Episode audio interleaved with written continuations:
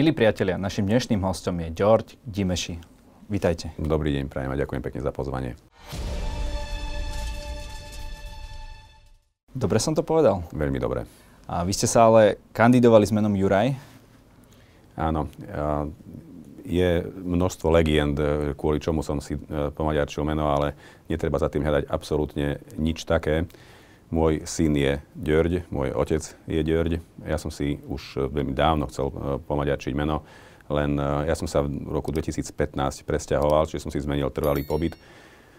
A zároveň som študoval na fakulte verejnej správy ako doktorand a dizertačnú skúšku som robil až 19. januára 2021. Čiže všetky tieto tri zmeny, to znamená zapísanie titulu, zmena mena a zmena trvalého pobytu som si chcel dať urobiť naraz. Čiže čakal som len na toto, no vyšlo to na tento rok. Ja vás budem pre istotu oslovať vašim priezviskom. A pán Dimeši, vy ste veľkým zastancom vakcíny Sputnik. Prečo si ho dalo pichnúť v úvodzovkách tak málo ľudí? Musím sa zači- eh, dať až celkom na, na eh, začiatok tohto celého príbehu, aby sme to celé pochopili, pretože v čase, keď eh, sa rozhodlo o tom, že ten Sputnik sa dovezie na Slovensko, to bolo v marci, tak vtedy sme mali niekoľko sto mŕtvych denne. Mali sme stovky prípadov nakazených, bolo 4 tisíc ľudí v nemocniciach, čiže tá situácia bola skutočne vážna. A v tom čase sa ľudia dokonca byli o vakcíny, aby, aby e, sa mohli zaočkovať, pretože všetci dobre vieme, že žiadna iná cesta z tejto krízy nevedie len cez očkovanie.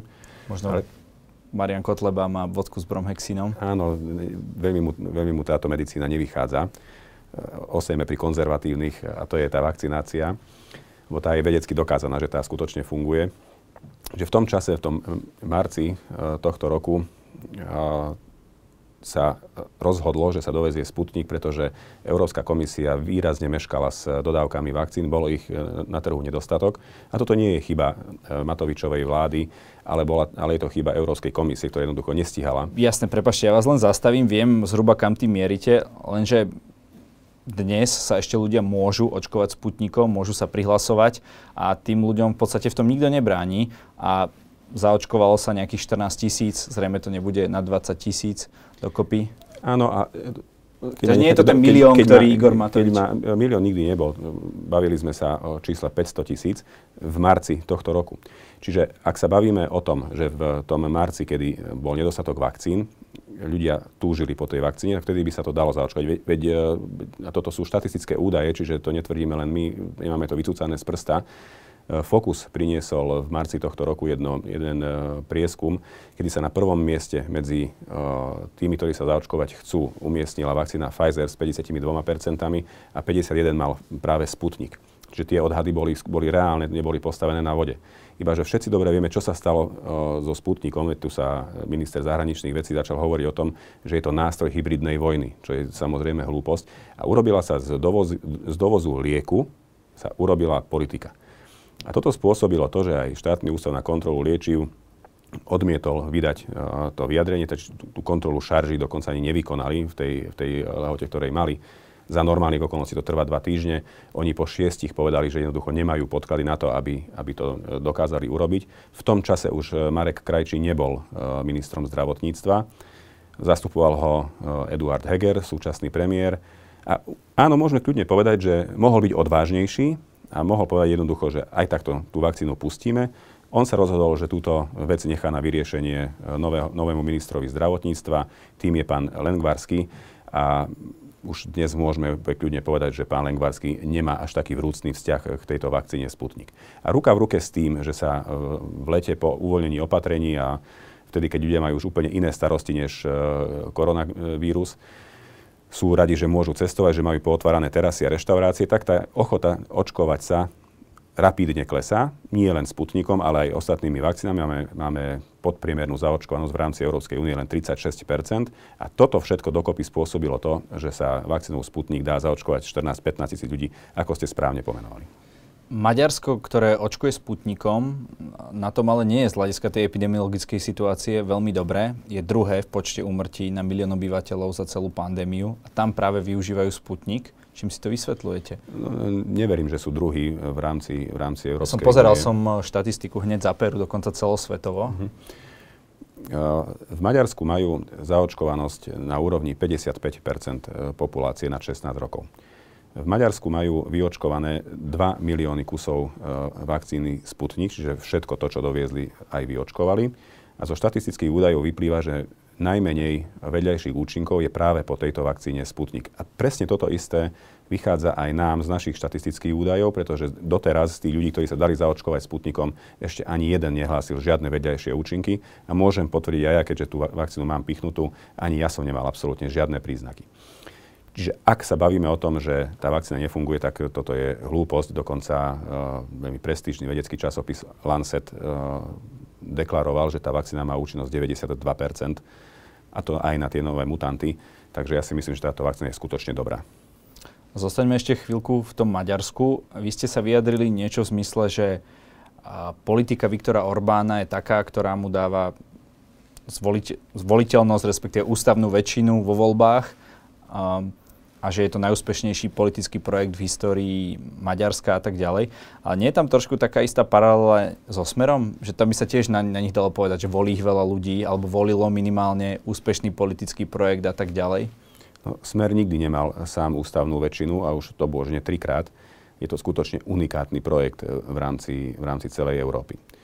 Ale ja vnímam e, politiku Viktora Orbána aj trošku z iného spektra. Je všeobecne známe, že ja som e, konzervatívne založený človek, respektíve som e, konzervatívec, pokiaľ ide aj o politické názory. A dnes v Európe, alebo v Európskej únii môžeme povedať, že sú už len dva takéto konzervatívne ostrovy. Jedným je Polsko a druhým je Maďarsko. Čiže ak sa bavíme o politike Viktora Orbána, tak uh, kľudným svedomím môžeme povedať, že je aj hrádzou proti liberalizmu, ktorý ovládol celú Európsku úniu, čoho dôkazom je aj to ťaženie tých 17 štátov Európskej únie vo vzťahu k tomu zákonu e, proti pedofílii, ktorý e, prijal parlament a podpísal ho prezident. Viktor Orbán razí uh, teóriu, ktorá mi je ináč veľmi sympatická, pretože ja uh, tvrdím to isté, že národný štát by sa mal posilňovať v rámci Európskej únie a nie naopak, že by sa mal oslabovať, aby sa, aby sa kompetencie presúvali do Bruselu. Čiže ja tiež odmietam uh, koncept, uh, koncept európskeho superštátu, som za to, aby sme na, ako národné štáty mali viac kompetencií, aby sme boli silnými národnými štátmi a Európska únia nám kľudne môže robiť dohľad nad tými vecami, ktoré patria do spoločného výkonu v rámci kompetencií Európskej únie. Ale som proti tomu, aby Európska únia zasahovala do tých vecí, ktoré sú len výlučne v kompetencii národných štátov, ako je napríklad aj vzdelávanie. Nie je to ale tak, že my síce tu v Európe budeme teda každý mať ten svoj vlastný štát, plne suverénny a tak ďalej, ale potom nás prevalcujú tie superštáty ako Čína, e, Spojené štáty a tak ďalej? Veď o tom sa bavíme, že ochranu e, vonkajších hraníc má zabezpečovať Európska únia ako celok.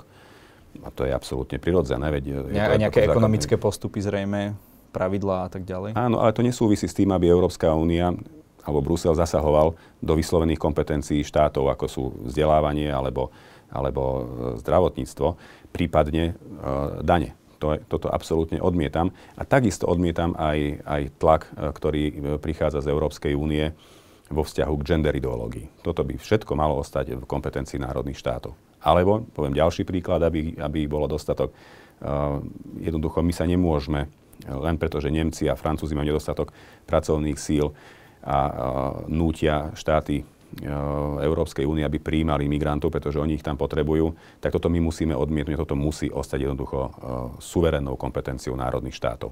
Na jednu stranu je vám ako konzervatívcovi, čo ja chápem, sympatické súčasná politika Polska a Maďarska. A na druhú stranu vy ste aj v poslaneckom klube Oľano, uh, ktorá razí teóriu boja proti korupcii, transparentnosti, právneho štátu. Práve, a práve Maďarsko a Polsko sú tie najviac kritizované štáty v Európskej únii.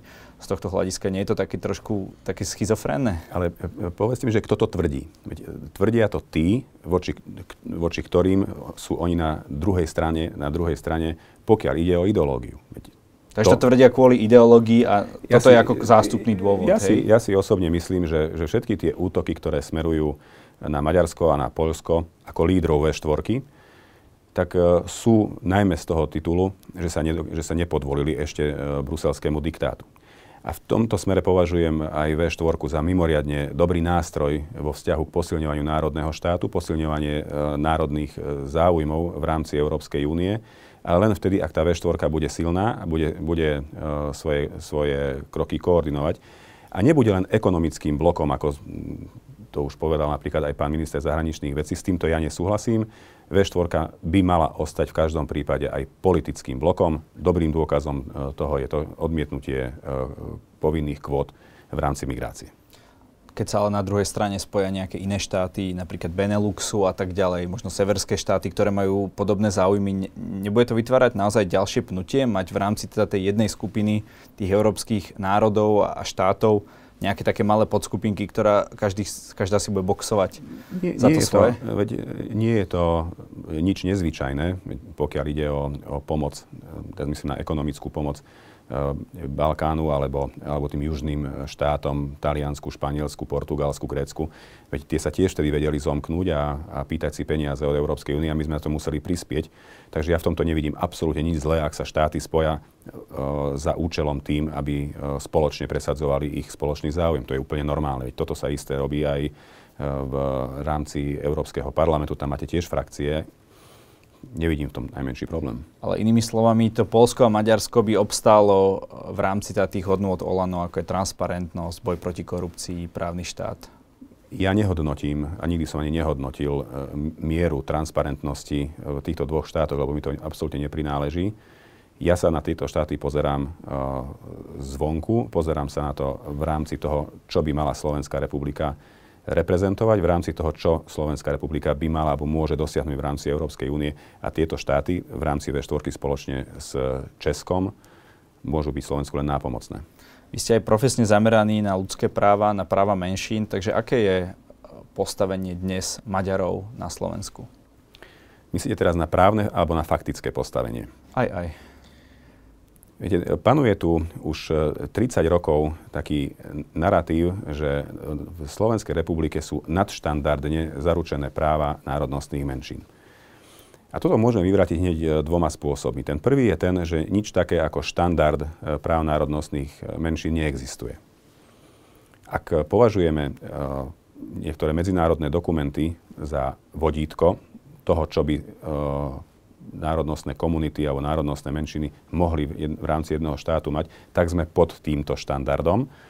Ale ak sa bavíme o tom, že e, v Slovenskej republike majú národnostné komunity právo, zabezpečené právo na vzdelanie, toto je svetá pravda. Ak sa bavíme o tom, na, to na, všetk- na, na všetkých úrovniach, čiže od materských škôl až po, až po univerzitu, ak sa bavíme o účasti uh, národnostných uh, komunít na riešení veci, ktoré sa ich týkajú, tak toto napríklad zabezpečené nie je nejakým spôsobom, pretože neexistuje žiaden mechanizmus, ktorý by dostal etnickú stranu do parlamentu, napríklad znížením e, percentuálneho kvóra pre takéto, e, pre takéto e, strany, fungujúce na etnickom princípe, zastupujúce práva určitej národnostnej komunity. Nemáme stále ešte prijatý zákon o postavení národnostných menšín, čiže nemáme nemáme ten, e, ten, e, tú inštitúciu, ktorá by zabezpečila reálne to právo, ktoré vyplýva aj z ústavy, zúčastňovať sa veci, ktoré sa ich týkajú. A toto by sme chceli odstrániť my, v, pretože v programovom vyhlásení vlády máme záväzok jasný, že takýto zákon o postavení národnostných menšín príjmeme a dokonca sa zriadi aj úrad pre národnostné menšiny, ktorý bude de facto e, tým, tým orgánom, ktorý bude zabezpečovať toto právo.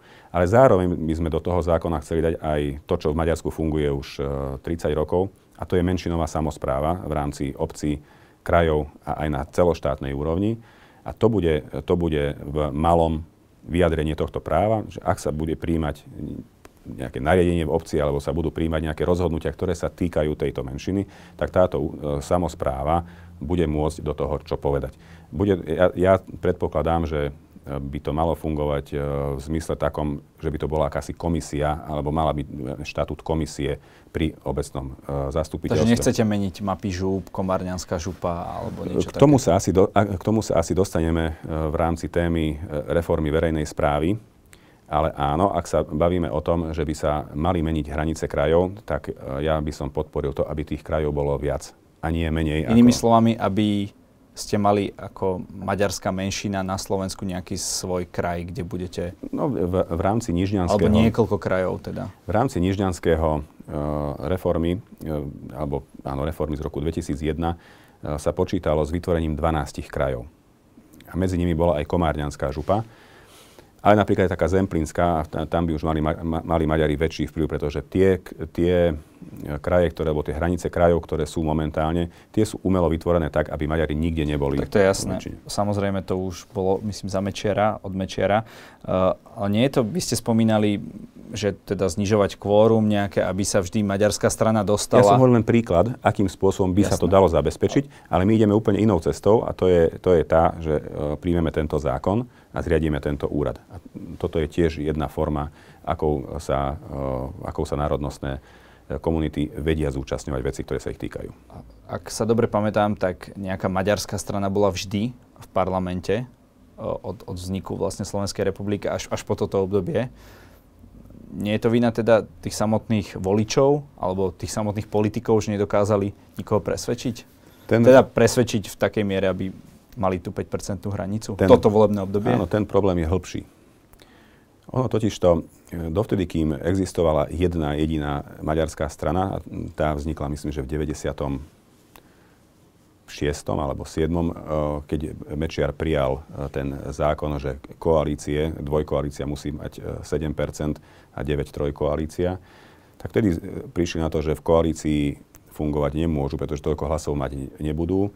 Zároveň jednotlivé strany by sa nedostali do parlamentu, čiže Mečer ich prinútil sa spojiť. Toto, táto koalícia bola dvakrát po sebe vládnou stranou, bola 8 rokov v dvoch Zurindových vládach, ale v roku 2010 zo zištných dôvodov urazený Bugár, pretože ho nezvolili za predsedu SMK, tak sa rozhodol, že e, si založí svoje, svoju vlastnú politickú stranu, liberálnu, zmiešanú maďarsko-slovenskú stranu, s ktorou sa im Vám podalo... vadí, predpokladám to, že skôr, že, že je liberálna, než že je maďarsko-slovenská. Alebo aj to vám vadí? Nie, mne vadí, mne vadí niečo úplne iné.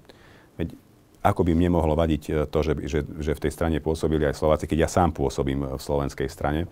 Nie, mne vadilo to, že uh, tá strana sa úplne ideologicky odpútala od uh, tunajších Maďarov. Pre nich absolútne nikdy nebolo podstatné to, aby zdôrazňovali e, dôležitosť identity. Pre nich bolo naopak podstatné to, aby, ich, aby tú identitu dávali nabok, aby oni zdôrazňovali občianský princíp, že, nie je, že je úplne jedno, že či si Maďar, Slovák alebo Rusín, buď občan, buď Európan, zdôrazňovali právny štát, ktorý defraudovali na každom kroku, e, kde sa len pohli. A čo je na škodu, veci trikrát vedeli oklamať týchto, týchto občanov, že, že toto je cesta. No a v 2020 im to, im to spočítali. A trikrát to bolo kedy? Raz Prvý... keď išli s Ficom, ale to predpokladám, že to je až tá posledná. Nie, oni sa zúčastnili volieb v 2010 v 2012 po páde radičovej vlády a tretíkrát v 2016, čiže, čiže oni sa trikrát dostali do parlamentu, štvrtýkrát už nie teraz v 2020. Toto bolo e, počiarknuté a podtrhnuté, že ďakujeme, toto si my už neprosíme. Teraz ale aj pre vás, tým, že naozaj nie je tá maďarská strana v parlamente, sa otvára priestor. Užívate si to? Robím, robím len to, čo je pre mňa prirodzené a to je to je to, s čím som, s čím som vyrástol, to, v akom duchu ma vychovali rodičia. Takže pre mňa je to prirodzená póza, nie je to, nie je to nič umelé. Ste spomínali to územno-právne členenie a, a rôzne možnosti. Aký máte vlastne názor na Trianonskú zmluvu? Trianonská zmluva je, je kapitola našich spoločných dejín, na ktorú vždy budeme mať e, opačný názor. Pre Slovákov a tie nástupnické štáty uh, Rakúsko-Maďarskej monarchie to bude uh, vždy veľkým, dňom veľkého víťazstva, od, ktorých si, od ktorého si odvodzuje ten štát svoju suverenitu. A pre nás Maďarov je to a vždy bude národnou tragédiou, ktorú, ktorú si budeme Pre všetkých Maďarov?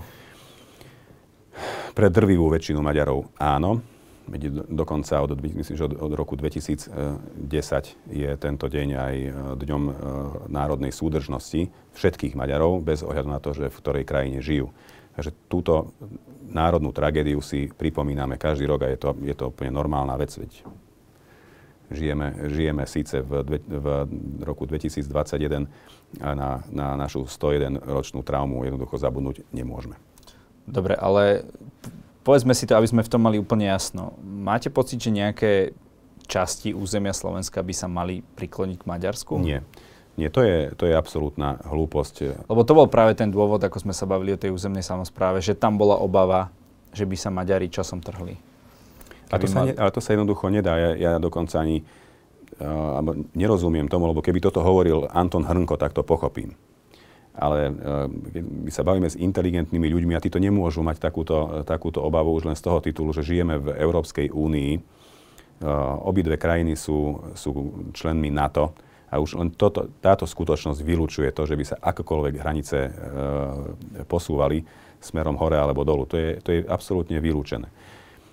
To, o čom hovoríte vy, e, že umožnenie e, komárňanskej župy alebo župy, kde by mali väčšinu e, Maďari, by spôsobilo len to, že by mali väčšiu moc, silu spravovať to územie, kde žijú. Aby neboli závislí od toho, že ako sa rozhodnú tí hore na severe, teraz ak sa bavíme o, o Trnavskej župe, tak e, tí v Trnave, alebo napríklad v Senici. Ale musím podotknúť, že Trnavská župa je, je veľmi svetlým príkladom vynikajúcej spolupráce medzi, medzi SMK a medzi hnutím Oľano, župan Vyskupič robí vynikajúcu robotu a nie je ani na, na území obývanom e, Maďarmi žiaden problém. Toto by som skutočne chcel vyzdvihnúť. Toto isté však už nemôžeme povedať o bansko kraji, o Nitrianskom kraji, ale ani o Košickom kraji. Tam sa deje čo? Tam sú tie územia, ktoré sú obývané Maďarmi ešte, ešte stále pánu Bohu za chrbtom a investície tam nesmerujú v takej miere, než do iných, do iných území. A toto je aj jeden, jeden z dôvodov, prečo v tom čase Maďari požadovali vytvorenie viacerých žúb. A vrátim sa zase k Bugárovi, pretože to, že tých, tých žúb nie je 12 alebo, alebo viac ako 8, je, je aj jeho vinou, pretože všetci si dobre pamätáme, ako v Zurinda vo svojich memoároch opísal, keď bol na Balatóne v rámci V4 v jednej, na jednej konferencii a mu zavolal Bugár s tým, že odchádzajú z vlády, pretože nesúhlasia s takouto reformou verejnej alebo územnej samozprávy tak Zurindu objal pod a potom sa Bugár tak dobrosrdečne rozosmial, že si len robí srandu. Jeden normálny politický líder nemôže ostať ani minútu v koalícii takej, e, ktorá takto výrazne poškodí jeho voličov a poškodí tých ľudí, ktorých má on zastupovať. Vy ste odborník na reformu územnej samozprávy. Ako by to malo vyzerať? Toto nie je taká téma úplne atraktívna pre všetkých, tak len v stručnosti. No, podľa toho, čo som sa mal možnosť dozvedieť, tak sa rozmýšľa aj nad takým územnosprávnym členením Slovenska, teda pokiaľ ide o územnú samozprávu, aby sa tých 8 krajov nahradilo len troma plus Bratislava, čo by, bolo, čo by bola dýka do chrbta pre všetkých Maďarov na Slovensku. To je absolútne neprípustné. Čiže s týmto ja nikdy v živote súhlasiť nebudem. Ale ak sa bavíme, bavíme vo veľmi všeobecnej rovine, som aj proti tomu, aby sa obce administratívne spájali na, na spôsob nejakých polských gmín. Tým pádom by jednotlivé obce strácali svoje kompetencie, najmä originálne. To znamená, že by si nemohli zriadiť škôl, škôlku, školu, e, kultúrne centrum a tak ďalej. či to teraz tie obce zvládajú všetky tie funkcie, a, ktoré... A tu sa bavíme teraz o mojom návrhu. Môj návrh je ten, aby sme zbavili obci obce tie menšie kompetencií tých, ktoré nevedia robiť. To sú tie prenesené kompetencie štátu. Tie by s akým, bez akéhokoľvek problému mohli ísť na tie tzv. strediskové To sú aké, aby, aby diváci to vedeli? Sú, to sú napríklad starostlivosť o životné prostredie, stavebné úrady, matriky a tak ďalej. A tie originálne kompetencie, to sú tie, ktoré súvisia s, napríklad s výberom daní lebo toto je tiež veľmi jeden zvýrazný uh, spôsob, akým vedia obce prísť k peniazom, aby ten ostal v ich kompetencii, či určovanie výšky daní. Aby sa mohli starať o svoje chodníky, o svoje verejné osvetlenie, o svoje cintoríny, o svoje kultúrne centra. Toto im musí ostať. A všetky ostatné kompetencie nech idú na tie strediskové obce, ktoré na to dostanú peniaze, pretože to štát musí jednoducho zabezpečiť a ak toto dosiahneme, tak, tak jednou vetou môžeme povedať e, to, že menej kompetencií a viac peňazí. A toto je to, čo nás môže posunúť dopredu. Nie spájanie. S tým ja nemôžem, nemôžem súhlasiť. Inými slovami, taká municipalizácia na polceste. Tak. A toto musí byť, ono sa to volá, že dvojrýchlostná samozpráva. Toto je, je systém a štýl, ktorý by uh, mohol na Slovensku fungovať, pretože všetci vieme, aké, uh, aké nedobré skúsenosti máme so strediskovými obcami historické. Toto sa ale asi, toto volebné obdobie ešte nepodarí. No, ja, ja dúfam, že k takejto e, municip, municipalizácii a nedôjde nikdy, nie že v tomto volebnom období. A myslel som tu, tu dvojry, tak ako, tak ako ste to vy navrhli. Je zriadená pracovná skupina, ktorá robí na reforme územnej samozprávy, ktorá má určité ciele. Tie sa uvidíme, či sa im podarí, podarí naplniť a akým spôsobom. Bude to strašne dlhá cesta. Vieme, že na budúci rok sú voľby, čiže ak by takáto reforma mala prebehnúť, tak by mala prebehnúť ešte toho roku, čo ja si myslím, že neprebehne. Dnes sa odvolával v parlamente Igor Matovič. Prečo by podľa vás malo stať? Tá jeho nedôvera je naozaj rekordná. Vôbec sa nečudujem, že tá že nedôvera voči Igorovi Matovičovi je taká, aká je, pretože prispeli k tomu uh, všetci od opozície, ktorá spochybňovala každý jeden jeho krok. Aj vtedy, keď sme boli úplne na špičke uh, sveta v rámci zvládania prvej vlny uh, pandémie, čo sa nám konec koncov aj vypomstilo, pretože na Slovensku tu panovala taká nálada pred druhou vlnou, že COVID vlastne ani neexistuje, lebo nikto si ho nevšimol v tej prvej vlne. To, uh, už aj vtedy bol spochybňovaný každý jeden jeho krok. Každý jeden jeho krok v rámci pomoci uh, ekonomike bol spochybňovaný tiež. A dnes zo štatistických údajov vieme, že sme nad priemerom Európskej únie, pokiaľ ide o ekonomické uh, výsledky aj z toho titulu sme dostali o 900 miliónov eur menej z plánu obnovy. Čiže nás Európska únia vlastne potrestala za to, že sme boli úspešní. Že všetky tieto kroky, vrátane aj tých, všetkých tých 700 negatívnych článkov, článkov v, napríklad aj v denníku N, ktorý robí všetko preto, aby Igora Matoviča znemožnil, a, na, a ruka v ruke s tým, že Igor Matovič bol ten, ktorý sa postavil sám do čela boja proti e, koronakríze, napriek tomu, že mu všetci radili to, aby to nerobil, aby nechal komunikovať ministra zdravotníctva, tak je jasné, že, že takýto človek z, uh, sa stane nepopulárnym, najmä ak tým ľuďom, ktorí sú samozrejme naštvatí, že sa im špárajú v nose, že musia nosiť masky, že nemôžu ísť e, na pivo. A títo, keď im ešte prikurujú a prikladajú pod, pod oheň, tak samozrejme, že, že Igor Matovič uh, je nepopulárny. To mi tak trochu pripomína tú retoriku Igora Matoviča, že všetci ostatní sú na vine, len nie ja. Napríklad, čo sa týka tých umrtí na milión, obyvateľov, tak tam sme deviatí na svete. Takže z hľadiska tých obetí covidu sme na tom tiež nie asi až príliš dobre a určite nejaký vplyv majú aj tí politici, pri, prípadne konkrétne pán Matovič, alebo sa mýlim? Trošku sa mýlite, pretože Igor Matovič nevládne sám, respektíve hnutie Ojano nevládne samo. No a tých tlačovkách to niekedy tak vyzeralo, že my máme, my máme, ďalších, my máme ďalších troch koaličných uh, partnerov. A keď si spomeniete, na to, akým dvojitým metrom sa meral Igor Matovič a všetci ostatní politici, tak vám musí byť jasné, že, že toto, bol, toto, bola, toto bol cieľený útok na ňo. A poviem vám hneď príklady.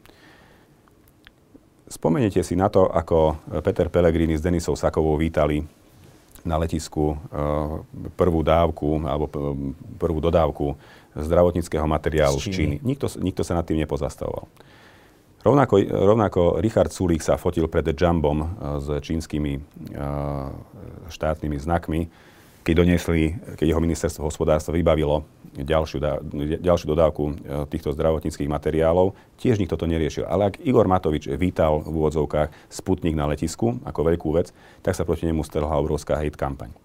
Spomente si, prosím vás, na rok 2017, kedy vtedajšia vláda Konkrétne e, to bol vtedy minister Drucker. V rámci deblokácie e, kubánskeho dlhu za 5 miliónov dolárov dali doviesť liek, neregistrovaný liek na, na diabetickú nohu. Nikto nežiadal, aby ten liek bol skontrolovaný šuklom, dokonca to nechcel ani šukol, ani denník. Nikto. Nikto to absolútne neriešil už vieme, že e, tento liek, tento neregistrovaný liek e, spôsobil množstvo zdravotných komplikácií, nakoniec bol stiahnutý z obehu a nikto za to neniesol žiadnu zodpovednosť. To isté urobil Igor Matovič s tzv. neregistrovanou vakcínou, ktorá okrem iného je mimoriadne kvalitná, ale čo sa tu spustilo e, na jeho hlavu, že ho to až stálo kreslo premiéra.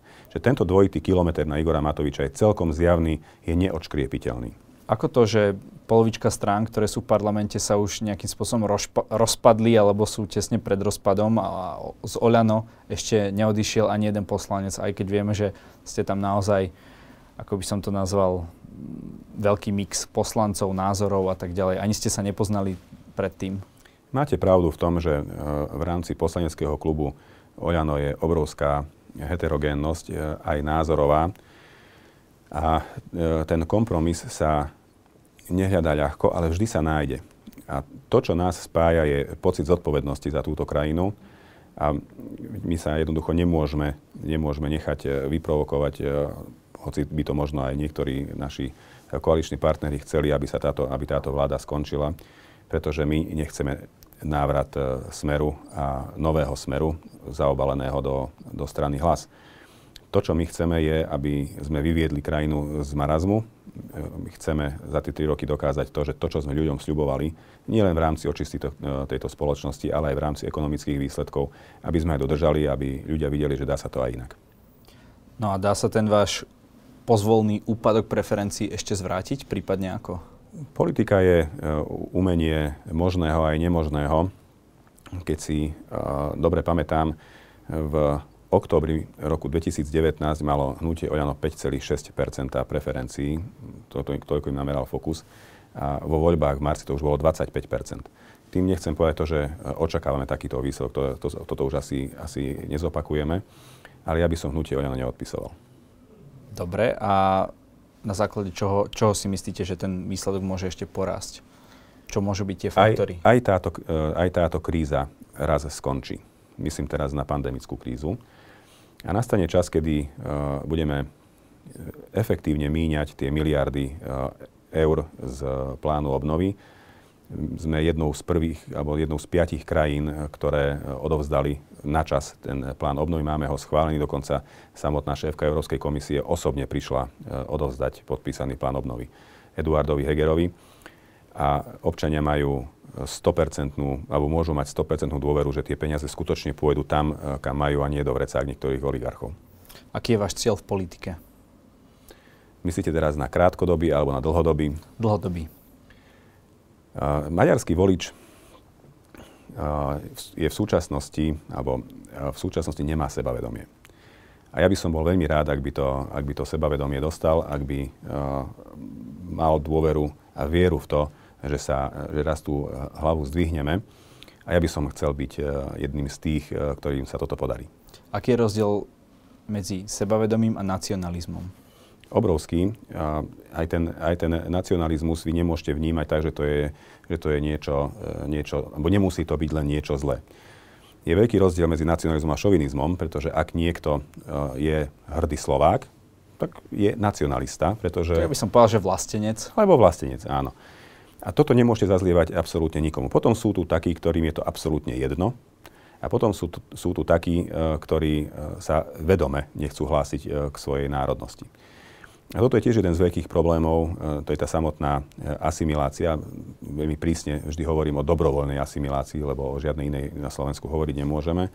Kedy sa jednoducho občania z tých uh, južných regiónov, čiže naši Maďari, ale aj Rusíni, poslovenčujú a to má tiež viacero faktorov, na ktoré my musíme reagovať. Jednak je to vysťahovalectvo za prácou, kde e, pokiaľ odíde jeden človek, a takýchto príkladov je, je, je strašne veľa, ktorý dokonca nevie po slovensky a dostane sa do čisto slovenského prostredia, nájde si tam e, manželku alebo muža, tak jeho deti už takmer zákonite nevedia ten e, jazyk svojho otca alebo matky alebo svojich, svojich starých rodičov. Čiže toto je jeden, jedna forma asimilácie. Druhá je vymieranie populácie, hlavne tam na Medzibodroží, eh, odkiaľ pochádzam, alebo na Gemery, sú niektoré iní dokonca poloprázdne, pretože mladí odišli, starí zomreli. Toto je tiež tá demografická kríza, ktorá nás, eh, ktorá nás postihuje a na základe ktorej je nás stále menej. No a potom sú tu tieto ideologické eh, veci. Na, na strane, ja som teraz na strane tých, ktorí hovoria to, že áno, že je podstatné sa prihlásiť k tej, tej svojej národnosti a je, je podstatné to, aby sme, aby sme sa k tomu hrdohlásili len kvôli tomu, aby sme o 30 rokov mohli povedať, že ešte tu Maďari sú, majú tú reálnu e, silu a nie sú tu už len na okrasu. Otázka, ako to ako pozdvihnúť to sebavedomie tak, aby to potom e, netvorilo nejaké konflikty, aby sme tu od nejakých politikov nepočúvali, že chcú na tankoch zrovnať nejaké cudzie hlavné mesta a podobne. Tak to si myslím, že už, už chvála Bohu máme za sebou aj Slovenská republika, alebo, jej, alebo demokracia v Slovenskej republike tiež bola v prienkach v tom čase, tak tedy, tedy bolo moderné to. Ale ja sa veľmi dobre zabávam nad, nad tým, keď uh, tí, ktorí si uh, slobodu slova vážia nadovšetko, teda myslím slovenských liberálov, a ktorí tvrdia to, že, že musíme žiť v slobodnej a otvorenej spoločnosti, tak keď tí začnú kritizovať to, čo hovorím ja, že zjavne sa sloboda prejavu a myslenia týka len ich a ich názorov, pretože akýkoľvek iný názor je už automaticky zlý, je z 19. storočia, pripomína Duraja a neviem čo všetko. Že aj, aj toto je jeden, jeden z dôvodov, prečo sa musíme rozprávať o tom, že tí Maďari tu na Slovensku sú, musíme pomenovať ich problémy a musíme o tom jednoducho hovoriť, aj keď sa to možno niekomu nepáči. A ja, keď ste robili ten predvolebný rozhovor s Jožom Pročkom, tak myslím, že ste tam povedali, že ste sa živili aj tým, že ste tlmili konflikty v rôznych obciach medzi poslancami a starostom. To sa dá ako robiť? To ste robili na živnosť, alebo... Nie, však ja som mal, ja som mal firmu, ktorá sa, ktorá sa tomu e, venovala. Ja som robil e, odborné právne poradenstvo aj v rámci, v rámci To bolo skôr poradenstvo tomu starostovi alebo, alebo tým poslancom? Tak poslancom e, jedine vtedy, ak sa, ak sa o to prihlásili a tak štatutárom obce je vždy e, konkrétny starosta, takže ak starosta potreboval nejakú vec vyriešiť, či už právnu alebo, alebo akúkoľvek inú, tak e, som bol vždy pripravený im pomôcť. A dokonca som často chodil na tie zastupiteľstva, pretože e, ten problém tých, tých, najmä tých malých obcí je, je to, že tá, tá odborná úroveň e, je malá a vznikajú zbytočné konflikty len z toho, že niekto nepozná zákon. Čiže keď im to vysvetlíte, tak pochopili, že pravdu nemajú buď jeden alebo druhý a sa tým, takéto problémy dali veľmi jednoducho vyriešiť. Takže si vás kľudne mohli nájsť také fekišovce, aby by ste vysvetlili ako pani starostke, tak aj e, Ďoďovi, poslancovi a tým ďalším, že teda čo má kto robiť a že napríklad e, nemôže im nakázať, že majú spievať hymnu a podobne. Napríklad. Napríklad. Ale Fekišovce ma nikdy nevyhľadali, nikdy som tam ani nebol. Pani Meši, každý u nás v relácii môže na záver niečo odkázať našim divákom. Nech sa páči. Ja by som vám e, veľmi túžobne chcel e, oznamovať dobré správy.